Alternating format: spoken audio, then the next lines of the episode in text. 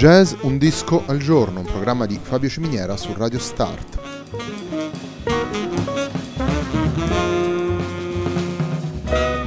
Jazz Un disco al giorno è la striscia quotidiana dedicata alle novità discografiche legate al mondo del jazz. Il programma va in onda tutti i giorni dal lunedì al venerdì alle 18 su Radio Start.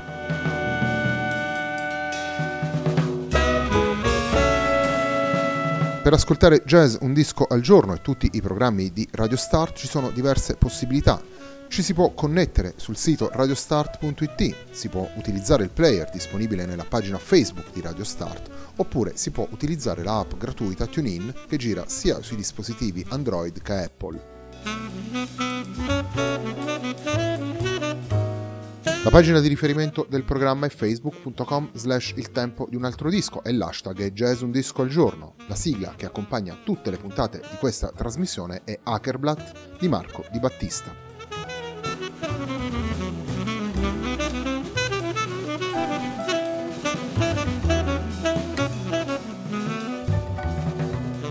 Il disco che abbiamo scelto per questa puntata del lunedì di Jazz Un Disco al Giorno si intitola Letters to Marlene, vede all'opera Guillaume de Chassis, Christophe Marguet e Andy Shepard. Il brano che apre il disco e con cui apriamo anche questa puntata è Lily Marlene.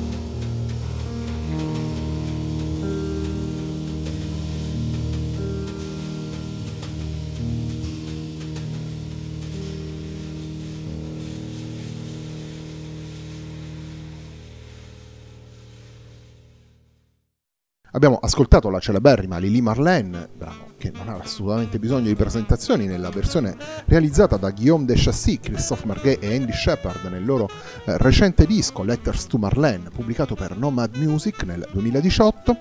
Guillaume de Chassis, pianoforte, Christophe Marguet, batteria eh, e Andy Shepard naturalmente al sassofono. Letters to Marlene è un disco dedicato a Marlene Dietrich, dedicato tanto alle vicende personali e artistiche di Marlene Dietrich quanto al suo impegno nella seconda guerra mondiale a fianco delle truppe alleate contro la Germania nazista da cui appunto era fuggita all'inizio degli anni 30 Marlene Dietrich è la musa ispiratrice per questo lavoro e quindi troviamo all'interno del, del disco tanto brani come America, dedicato all'arrivo trionfale di Marlene Dietrich negli Stati Uniti, quanto brani come Les Ardennes, dove sicuramente molto più forte l'ambientazione bellica della celeberrima e tragica battaglia della seconda guerra mondiale sul fronte occidentale. Eh, naturalmente poi ci sono dei, dei brani più intimisti come Seul o uh, Last Dance dedicati a quello che eh, possiamo definire il lato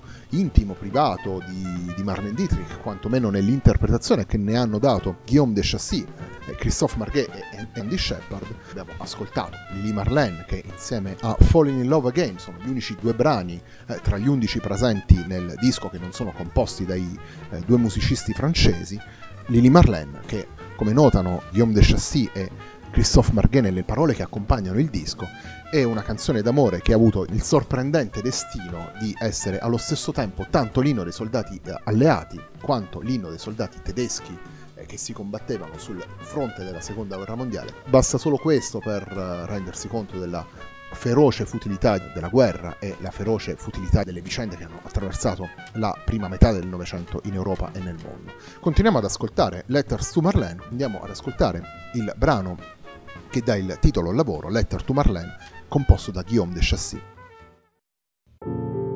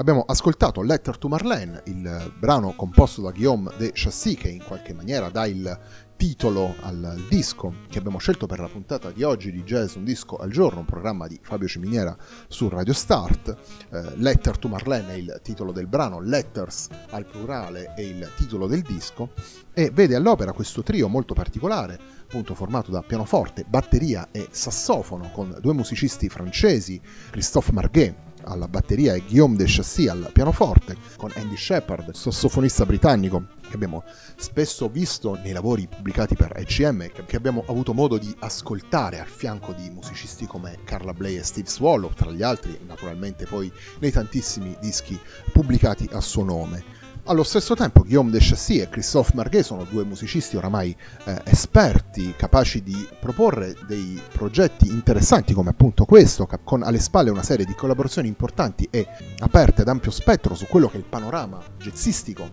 internazionale, soprattutto europeo, con nomi come Lars Danielson, i nostri Enrico Rava, Paolo Fresu, Emile Parisien, David Lynx, Henri Texier, Michel Portal, Kenny Wheeler, Joachim Kuhn, affrontando insieme le collaborazioni dei due musicisti francesi. Due musicisti attenti a realizzare un... Um, una serie di concept album perché il, la prima uscita di questa formazione era dedicata a Shakespeare, quindi diciamo ancora una volta una, una ispirazione esterna al mondo della musica, se questa volta è Marlene Dietrich, l'altra volta era la grande letteratura in particolare quella del grande scrittore britannico. Il terzo ed ultimo brano che abbiamo scelto per questa puntata di Jazz Un Disco al Giorno è il brano che chiude il disco, una composizione di Christophe Marquet, il batterista della formazione. Il brano è dedicato agli ultimi dieci anni di Marlene Dietrich, quando visse a Parigi chiusa nel suo appartamento senza uscire, lontana dagli sguardi del mondo e dei suoi tanti fan. Il brano si intitola Last Dance.